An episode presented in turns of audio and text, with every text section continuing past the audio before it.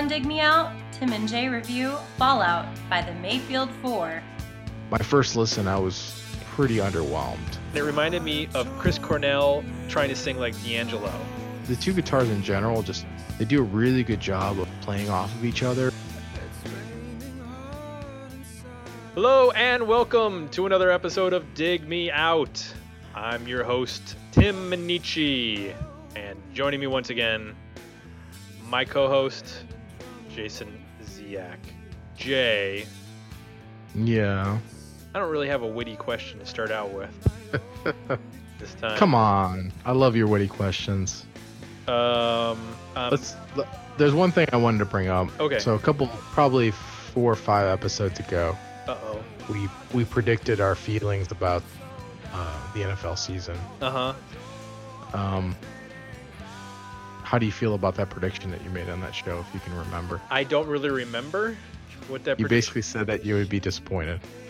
Well, it's a it's a young season, sir, and I am always prepared for disappointment.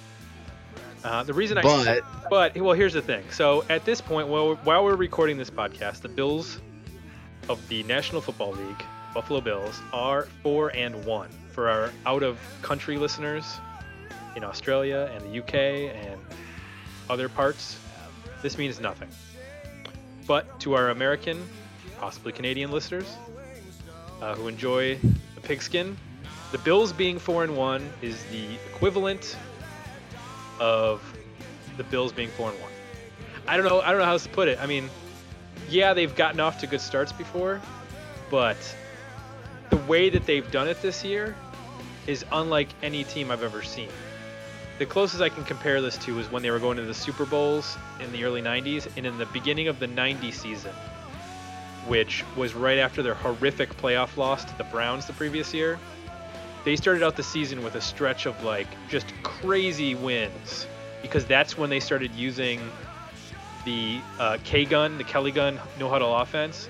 So they were putting up 40, 50 points a game, and it was just, it was insane. Don Beebe was running all over the field, and Thurman Thomas and James Lofton and Andre Reed catching insane amount of balls and stuff. And but their defense was much better than their defense was much better. Not as much. defense now is bad. but They are poor tacklers. they're giving up a ton of points. and they've given up a ton of points. They are great ball hawks. They have more interceptions in the first five games than they had all last year. So they are forcing turnovers. They're getting pressure on the quarterback to force those turnovers, which is something that they weren't doing last year and in previous years. Uh, they always had a strong secondary. Um, it's sort of inverted this year. The secondary has been getting chewed up, and the run defense has done a lot better. I mean, they held Darren McFadden to under 70 yards. He's been putting up 100 yards a game. So I don't want to turn this into Buffalo Bills football chat, but let's just say that I'm pleasantly surprised. But if they were to collapse, I would not be surprised in the least. And I'm exactly where I thought I would be. Yeah, and I think the whole thing is they haven't been getting hurt. You know, they've lost one wide receiver, a tackle, and the guy who's filled in has done well. So they have depth right now, which they haven't had in a couple years. But I mean, this is a team that's primarily being, you know, uh, run with late round draft picks and undrafted guys. So It'll be fun to check in in a couple weeks it'll be fun to check in, or it won't be. to see if your hopes have been crushed or not, and to see if your uh, reviews of your music reviews get more and more bitter. Yeah, if I start referring to things as um, pathetic and um, embarrassing, you'll know that things have turned a turn has taken a turn for the worse with the the Bills football. But that's not why you you the listener are here. You're not here to listen to us talk about the NFL and our woes or um, potential woes that I see coming. Because I'm a natural pessimist. Oh God! You're here to listen. Most people would have said triumphs, Yeah. but you said potential woes. Yeah. Well, a decade of horrific football will do that for you. What we're going to do, though, is we're going to turn the dial or shift the dial or do something with the dial we're gonna turn it. we're gonna we're gonna review a, an album now. We're gonna review a, a band, which some people I, I thought this band was more popular than they were, but apparently they weren't. And I guess I have retrospective popularity dysfunction or something like that because there's a lot of bands where I think, oh yeah, people should know this, and then nobody knows who the hell I'm talking about. Well, they were they were popular within our social circle, I think. So we're talking about the Mayfield Four, and uh, we're going to review their debut album, which came out in 1998. It's called Fallout. Uh, it's the only album of theirs that came out during the 90s, so this will be the only Mayfield 4 album we're going to review. Now, the significant part of Mayfield 4 is that their lead singer, one uh, Myles Kennedy, went on to bigger and better things after this. Well, better is subjective, but um, Definitely bigger. we can get into that. First, let's do the history of the band. History of the band. So, Mayfield 4 formed in 1996 in Spokane, Washington. Uh, they were uh, originally Craig Johnson on rhythm guitar, Marty Meisner on bass guitar, and Zia Uddin on drums, with Myles Kennedy on lead vocals and lead guitar. Noticed I pronounced pronounced all of those names correctly because I did research ahead of time on how to pronounce. oh See what happens when you do research? shit! Yes. This is awesome. Keep talking. Okay.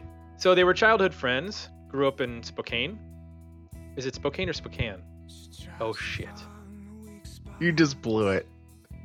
They, All that research and you don't know if it's Spokane or Spokane. they recorded a demo called 32.5 hours, and that got them a contract with Epic Records. They then released a live EP in 1997 called Motion, and their debut album came out in oh uh, 1998, like I said before, and that's called Fallout. The band spent 15 months on tour, opening for Creed, Big Wreck, Stabbing Westward. Uh, it received positive reviews, but did not chart. And rhythm guitarist Craig Johnson was let go from the band after that album. They released a follow up called Second Skin in June of 2001, but the lack of success with that album caused the band to go on hiatus in 2002 and then ultimately break up. Now, in 2010, um, a fan run MySpace page posted three unreleased songs that were given to them by the band. And there were some rumors of a possible reunion, but Myles Kennedy said that that's not going to happen. So, what happened after Mayfield 4? Well, I'll tell you. Myles Kennedy went on to play in a band called Alter Bridge, featuring members, specifically the guitar player, of Creed, who they had previously toured with. He's also provided lead vocals and collaborated with uh, Slash from the band Guns N' Roses. Uh, was he on the last Slash album, Jay? Or did he? Yeah, he's on the album, and more importantly, he does the he's the touring vocalist for the band. Gotcha. But uh, the album has many guest vocalists on it. Now they also had a um, touring member. His name was Alessandro Cortini. He played son, he played rhythm guitar and sang backing vocals on the Second Skin tour. Um, Hmm. He went on later to play uh, keyboards on tour with Nine Inch Nails in 2005, and then con- contributed in the studio on the Ghosts 1 through 4 box set and the internet released album The Slip.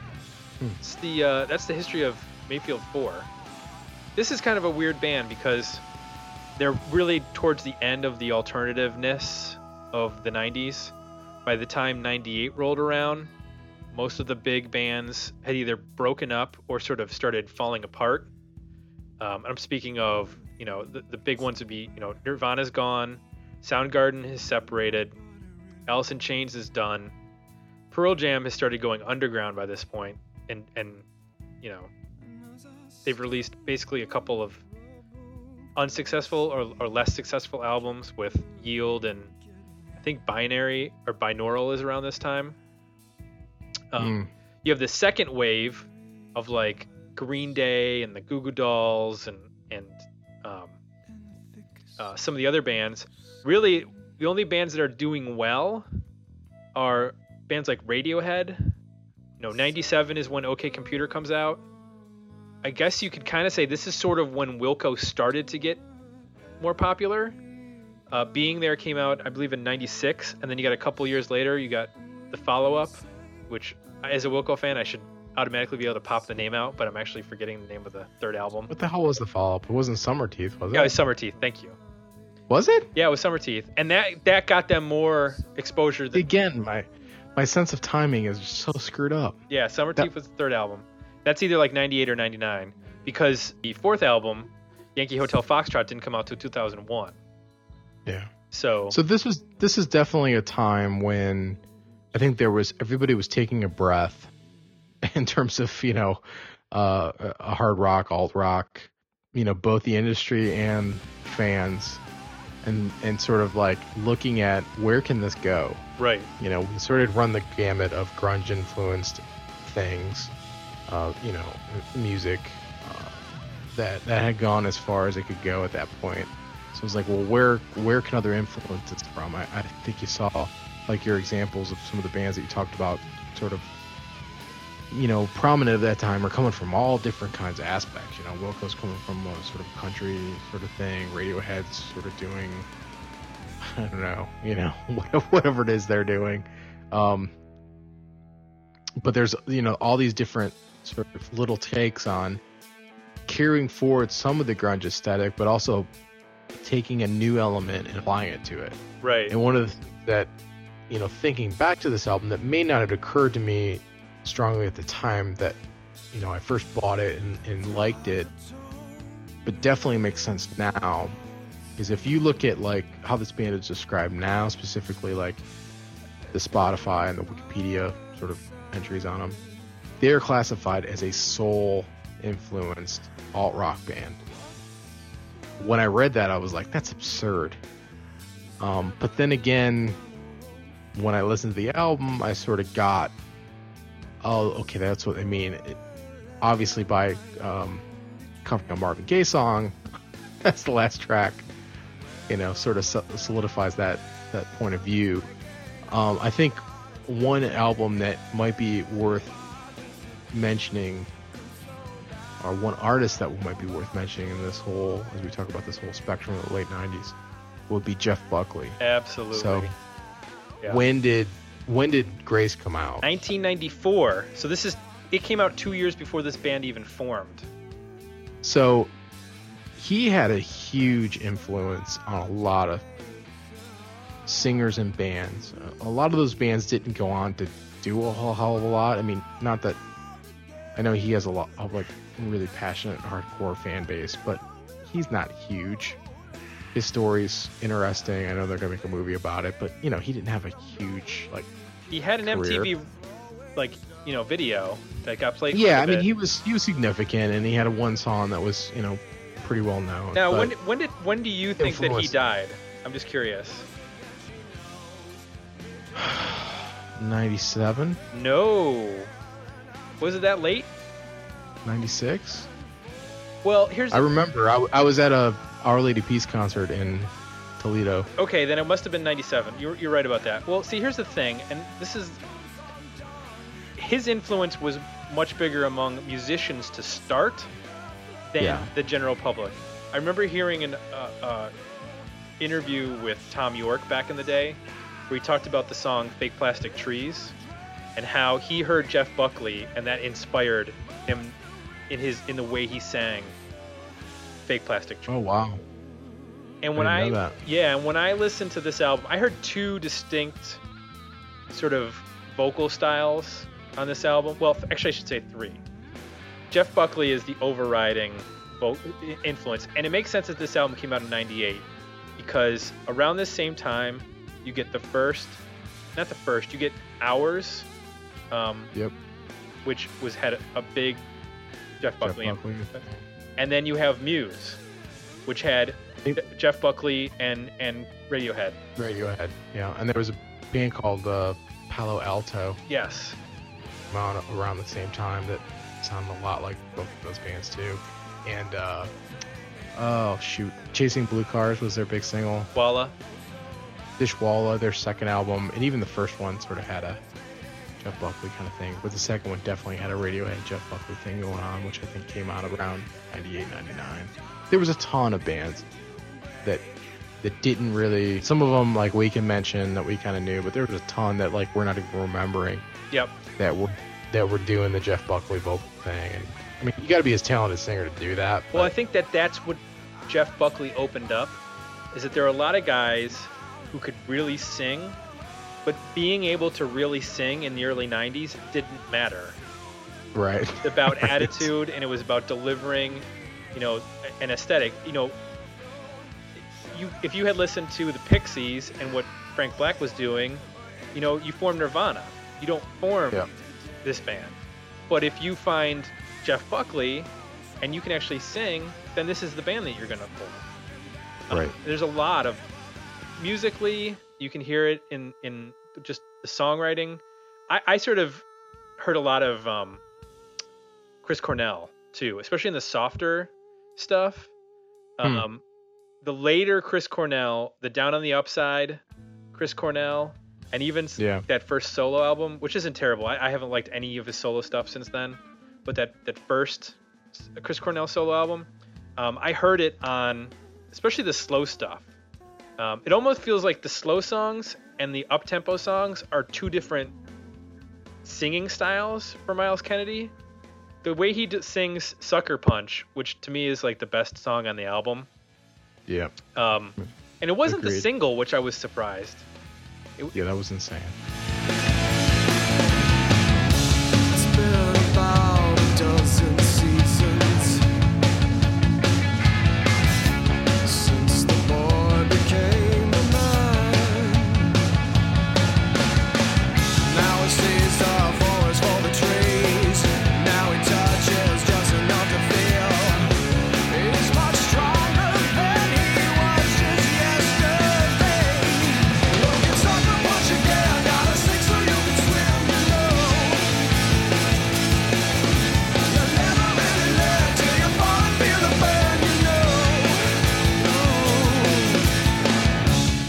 He's he's using a completely different phrasing style with his with his lyrics and the melody is interesting.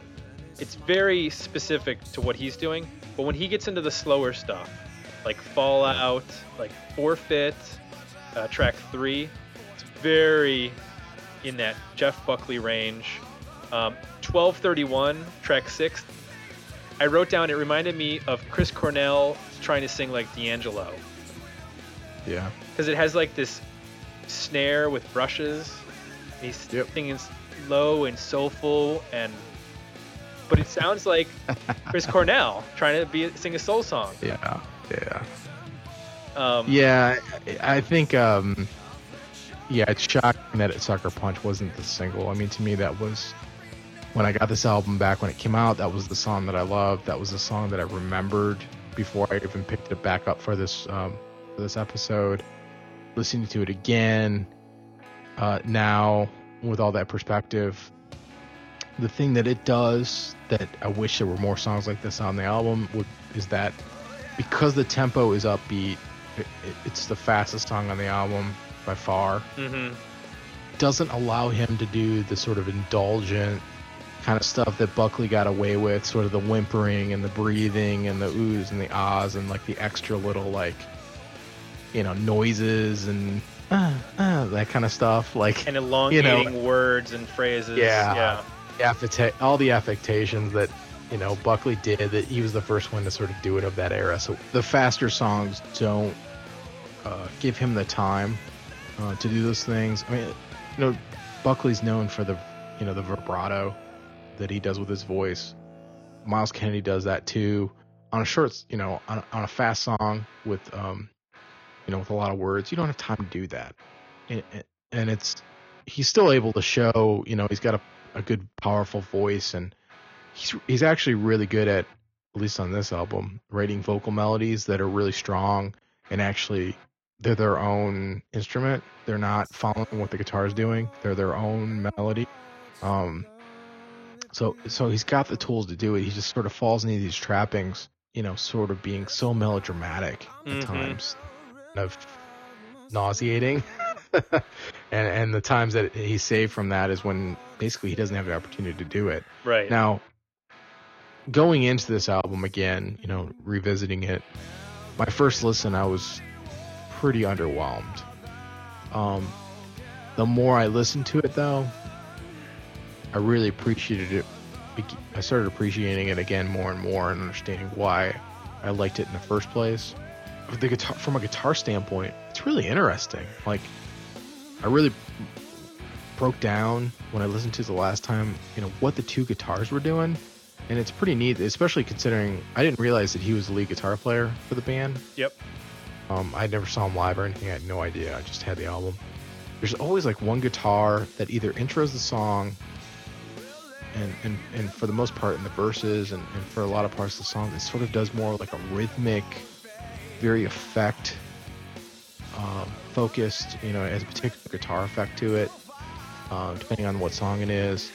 It's more about rhythm than it is about even like melody or particular, you know, following the chord patterns. There's a guitar like that almost in every song, which That's I thought the- was really Yeah, that's how the Really album starts with that like one note guitar, and he's sort of like singing monotone over it. It's much Yeah. more. It's much more like. It doesn't even necessarily sound like a guitar. right.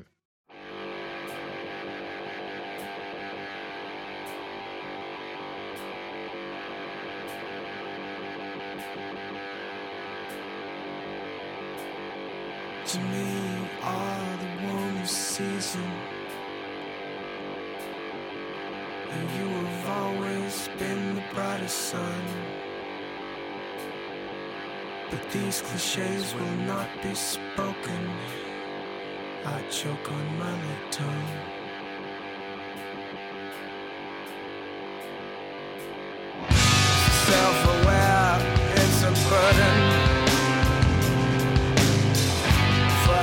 Crippled by that tendency. Please evict me from my shutter shell so I can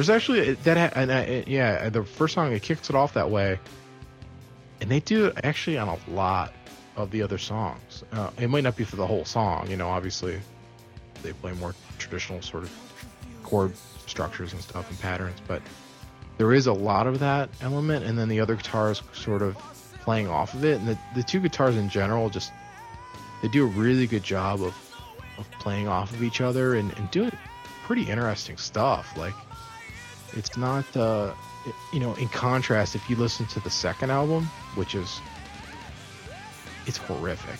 It, it's just a really shitty album. Like it's incredible the time it came i remember when it came out I, I like listened to it i never bought it because i was like this doesn't sound good.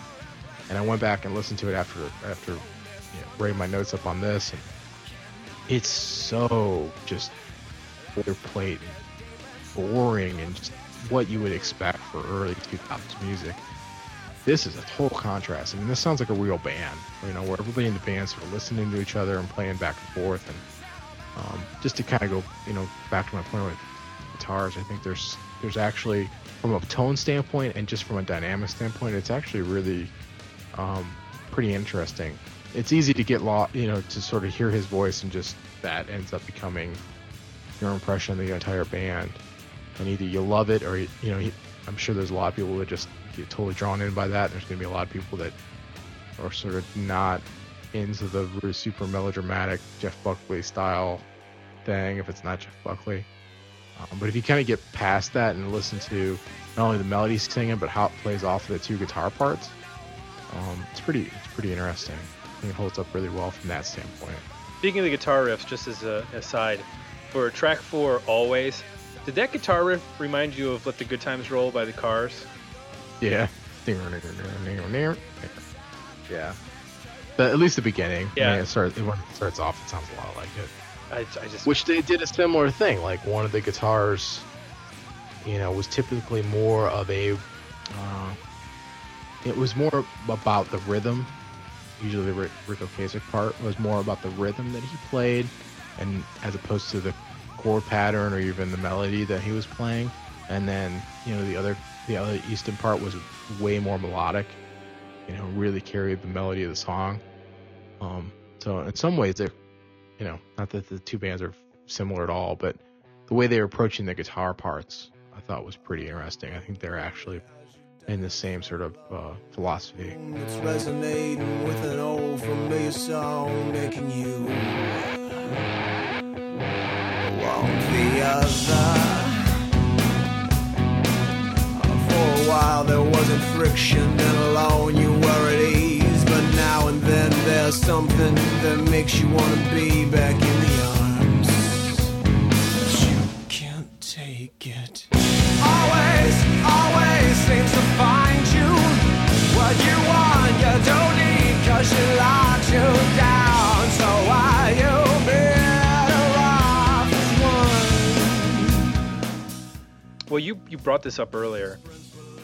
The last track on the album is a cover of Marvin Gaye's Inner City Blues. Um, I rem- now I sort of How'd rem- that sit with you? Well, here's the thing. I sort of remembered this album when it came out. I wasn't terribly impressed. I do remember liking Sucker Punch as a single, not as a single, but as a song, but not Yeah. really like connecting with the rest of the album. And I never really understood that last song. Now, I guess it kind of makes more sense in the sense in the in the sense that I've picked up a little bit more on the fact, like you said, that they're classified as like soul almost Mm-hmm. of his vocal delivery. But to me, that's an odd song to choose. That's a political song. That's a social issue song, and this is not a band that's worrying about social issues. You know, they're they're writing pretty. You know, they're not tackling social issues or, or politics in any of parts of these songs. Oh no. Seems like it's just a, a showcase for basically him to sing falsetto, and then and Yeah. and then do some, you know, vocal gymnastics. And that's Yeah, I mean it's a, it's unfortunate that that song's on the album. I mean, it's not that it's a bad bad performance of the song in any in any means. I mean, in terms of like translating Marvin Gaye into an alt rock style, you know, technically they do an admirable admirable job of doing that. But you're right. I mean, it just uh, yeah, when I saw the, I had totally forgot it was even on there, and when I when I pulled the album up to start reviewing it, you know, it sort of threw me, set me back for a second. I had to even think like, was this on the original release, or was this like a B side that they threw in now, or apparently it must have been on there, but Yeah, I, it was. you know, barely even remember. I mean, I sort of remember it, but it didn't really. It, it definitely doesn't sit right with me now, and even then, it was sort of like, eh, I think I'll skip this. It just try to pre- try to pretend this doesn't exist. It seems like a bad choice for an attempt at showing that you're like a little bit deeper. Yeah. Um, which they didn't need to do because I think, um, I think lyrically this album's pretty good. Uh, you know, it doesn't. It, it's cliched in terms of yeah, he writes a lot about relationships and stuff, but I think the, you know, the language he uses, the words he uses, the way he describes it, the, you know, the, the, the rhyming that he does, you know, from that standpoint, it, it's actually, it's actually not bad. I mean, it's pretty good and.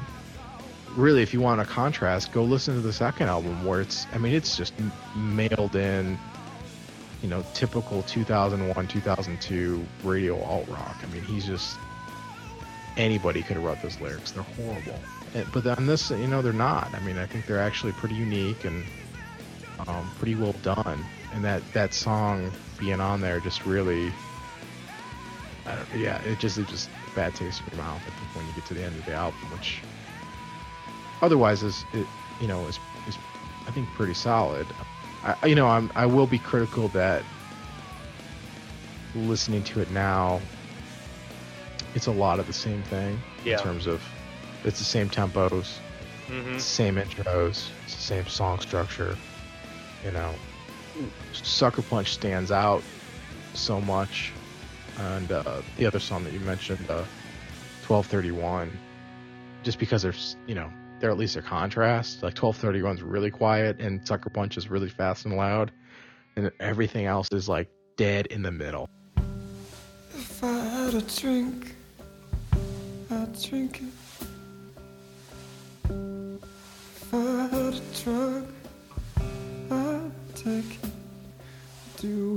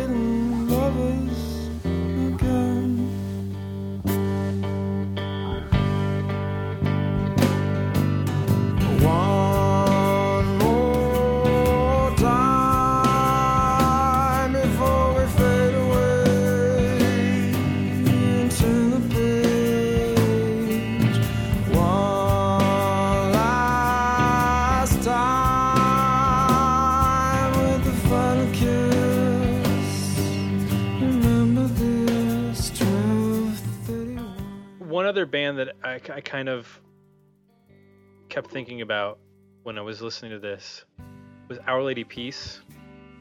Um, Mm.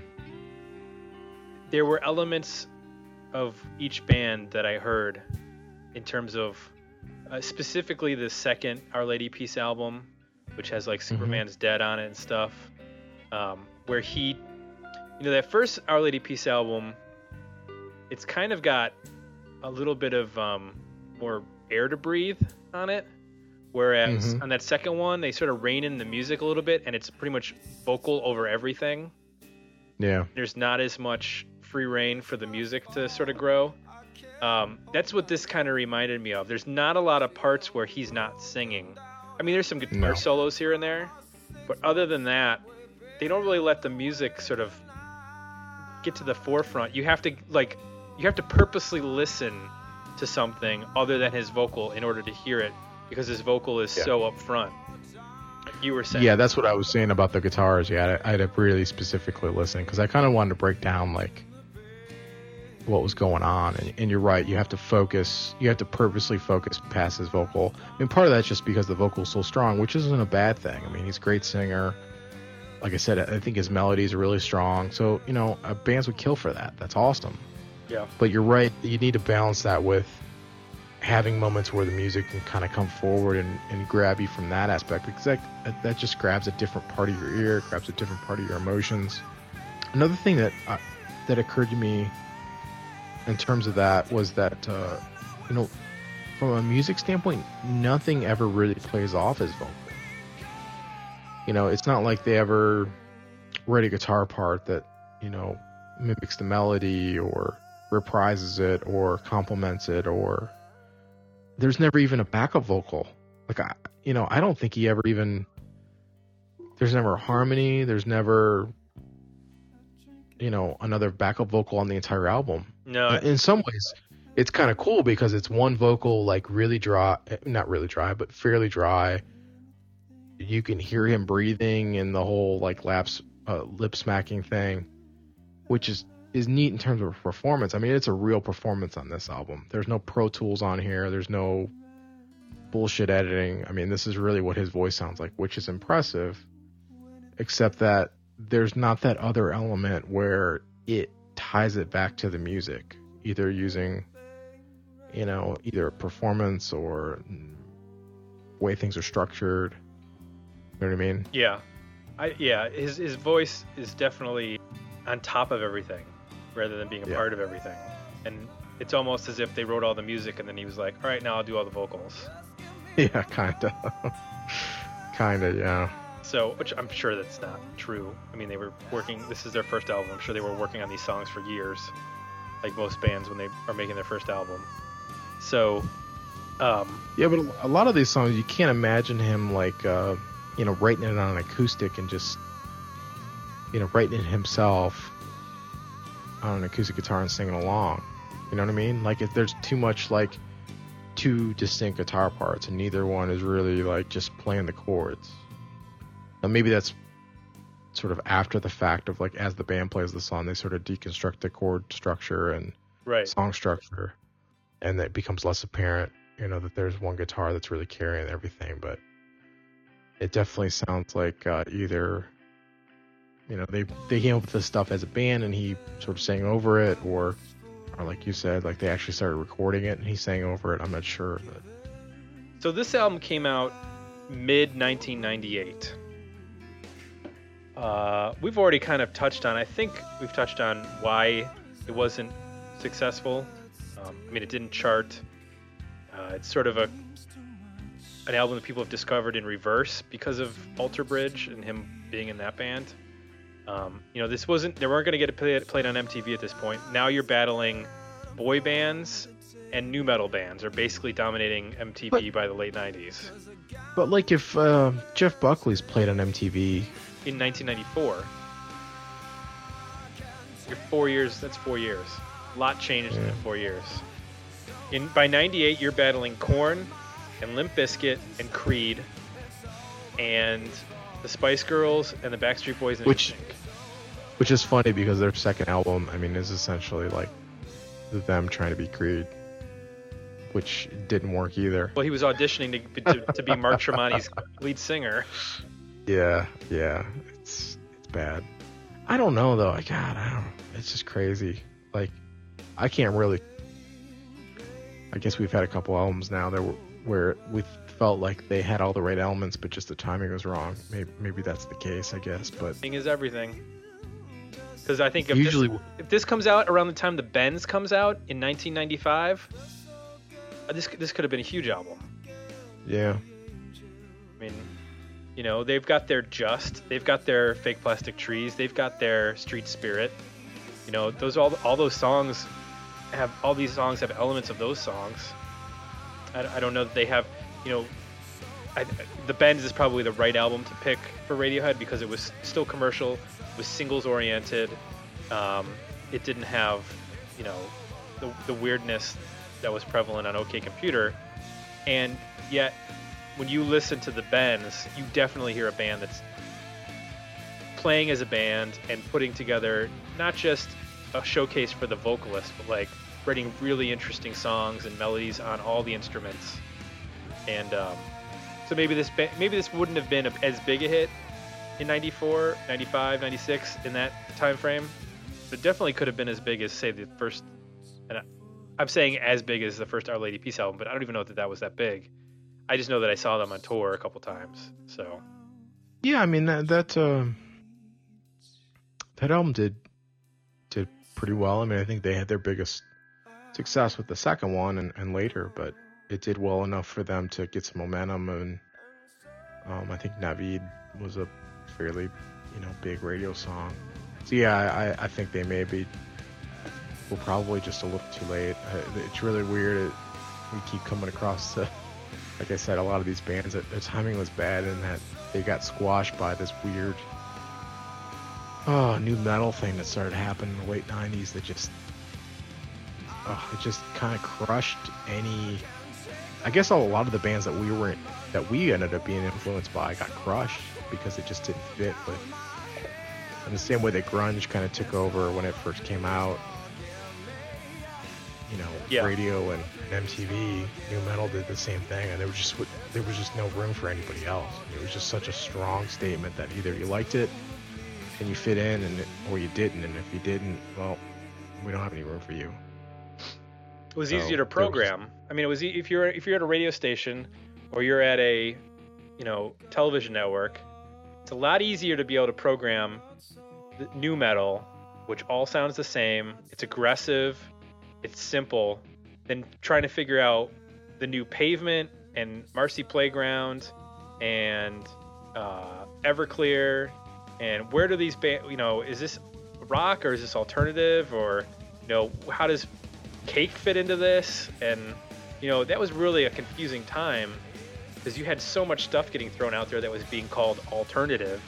You know, where do the Yeah. squirrel nut zippers fit into all this? You know, it's like Yeah. if you're if you're a radio programmer, you're like, just give me the nu metal. yeah. It's so easy. There were some stations that supported that, and you know, a lot of the bands you're listening to. I know in Columbus, CD 101 supported a lot of those bands, and still supports them to this day, unfortunately. Yeah, But uh, you know, there there was some space for them, but yeah, I guess that uh, even within that, th- there's there's also not. I mean, other than Sucker Punch, which is probably the hookiest song on here, from a pop standpoint, you know, this album could be a lot stronger. yeah. Um, Always would probably be the second poppiest song. You know, one one thing on here that um, a couple I noted on a couple songs that I thought was interesting was that um, I was trying to remember. th- There there are like at least two power power ballads on this album. Like they're straight up power ballads. There's Right. no other way to describe them. They're they're wrapped in a little bit of you know alternative quote unquote dressing, but uh, they're power ballads. And I was trying to think like when the power ballad kind of creep back into the musical landscape. And it kind of did it in a stealth way, and they were one of the bands that were sort of like dabbling in it and probably trying to pretend like it wasn't, but it really was.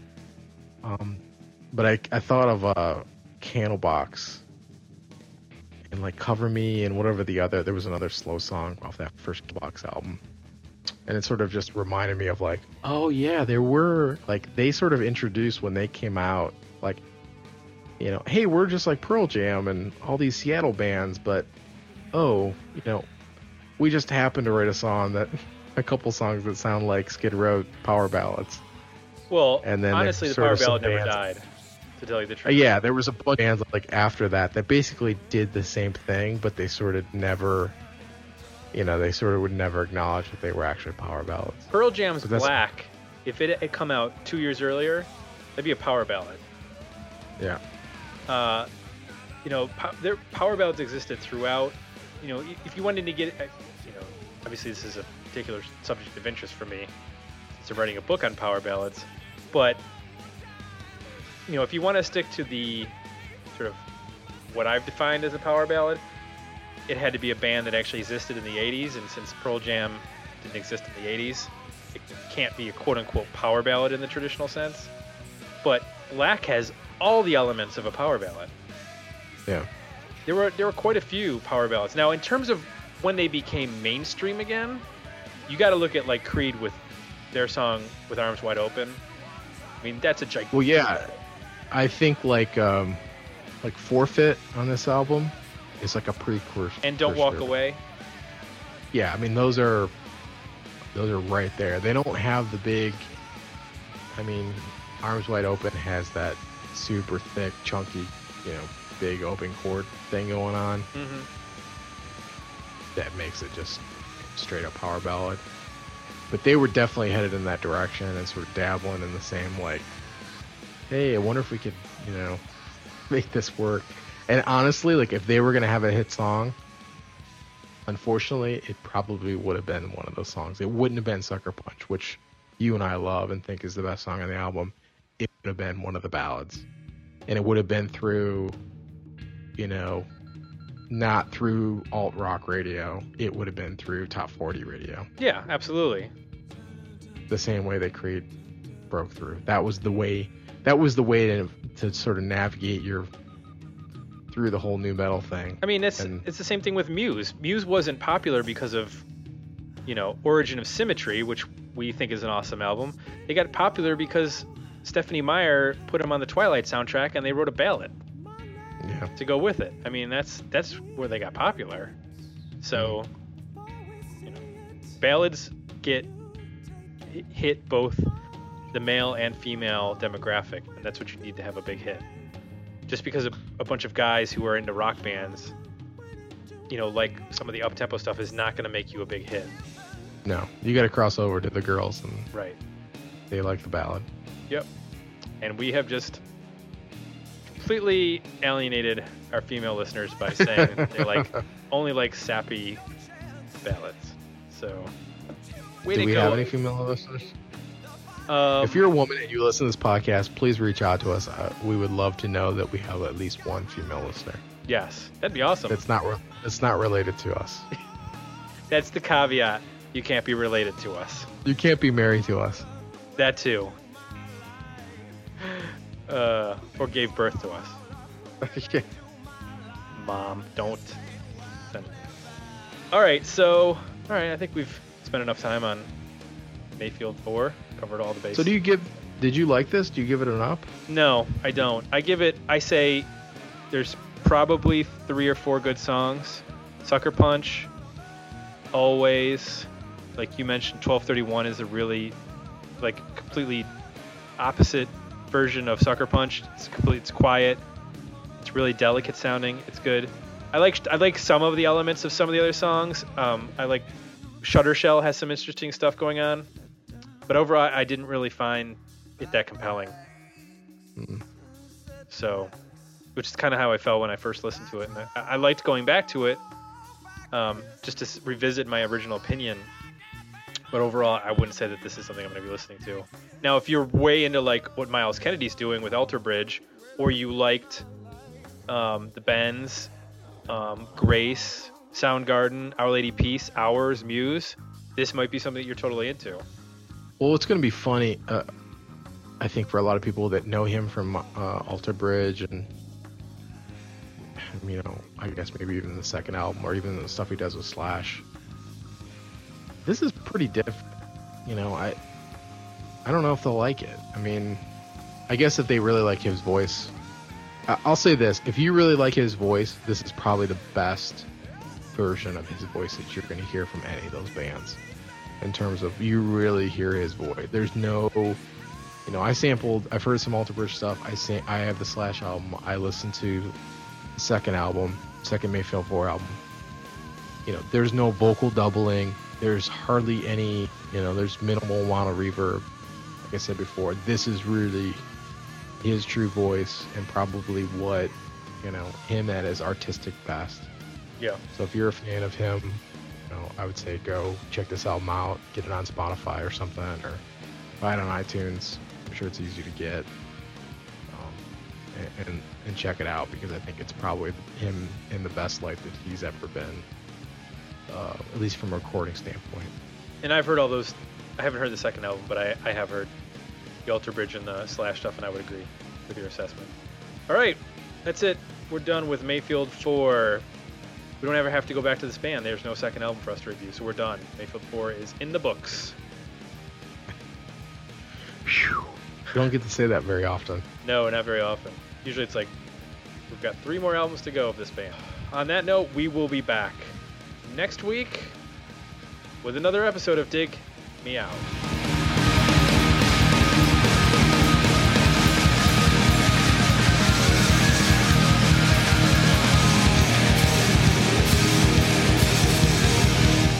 Want to leave feedback? Join the conversation about this episode. Visit digmeoutpodcast.com for links to our Facebook page and Twitter feed.